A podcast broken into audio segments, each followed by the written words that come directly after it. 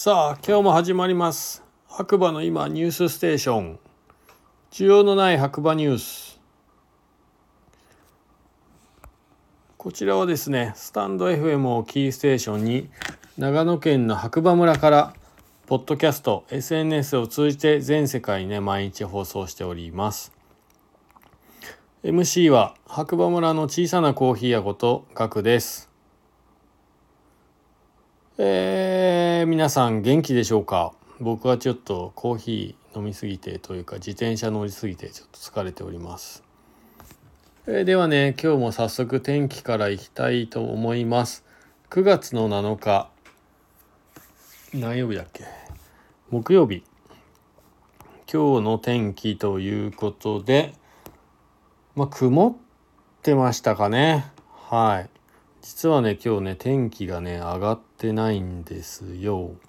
まあ実際ねどうだったかでまあ曇ってて自転車乗ってて結構気持ちいいちょうどいいぐらいの涼しさという感じでもう夜になったらね鳥肌今立ってるんですけど結構涼しいです。なので皆さんね是非遊びに来る時は防寒着忘れずにということでよろしくお願いします。お気をつけて。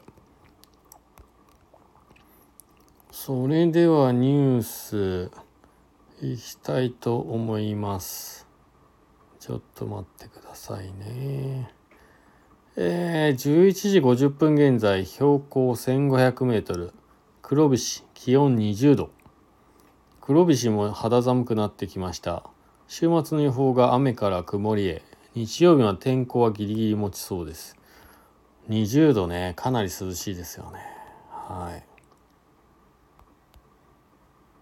で次は何かニュースがあるかな？ありましたね。えー、白馬の今がわかる白馬夕刊新聞ということで今日は夕刊新聞ですね。えー、1個目白馬村出身菊本選手大塚選手フリーダイビング世界選手権へ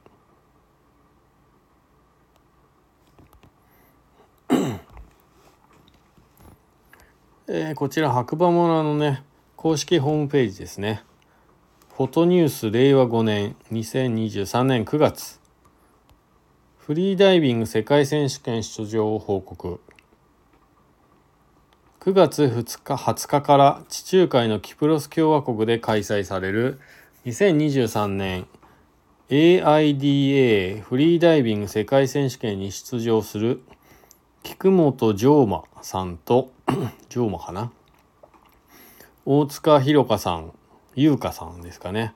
丸山村長を訪れ大会への意気込みを語りました。フリーダイビングとは呼吸する機材を使わず到達深度等を競うダイビング競技です。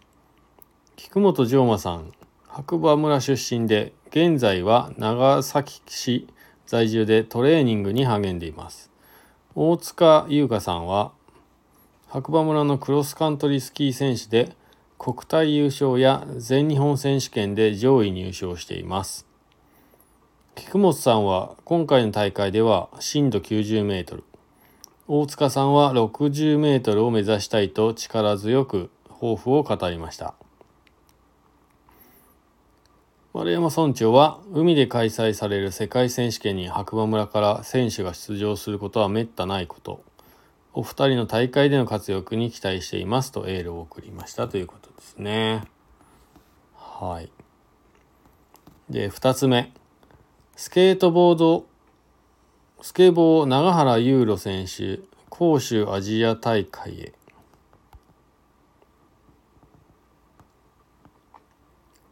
こちら東京新聞ですね。スケボー長原ユーロ優勝したい。杭州アジア大会へ新技模様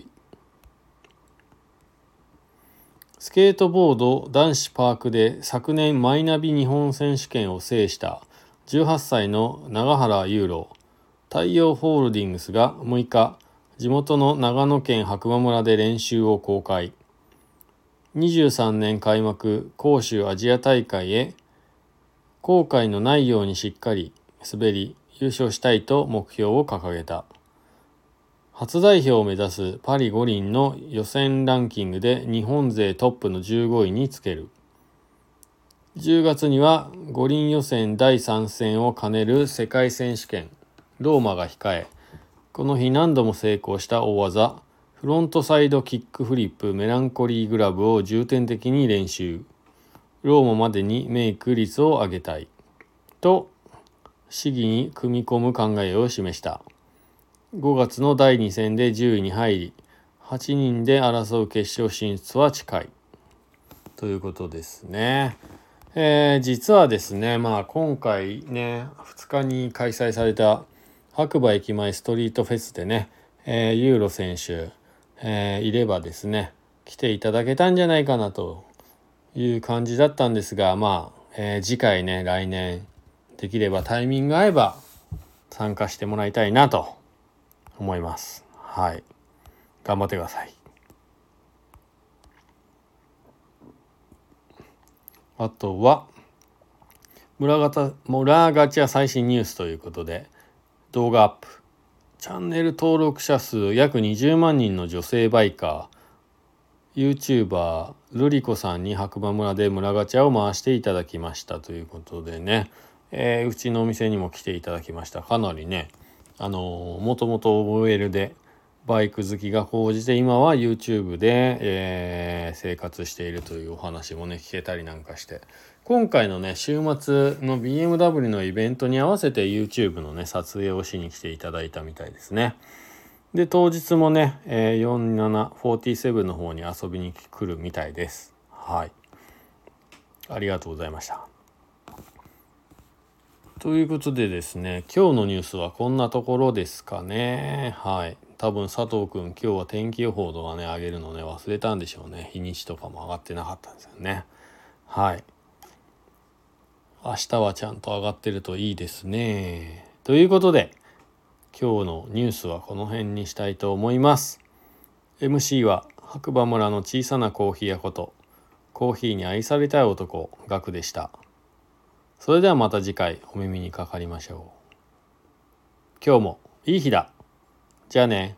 バイバーイ。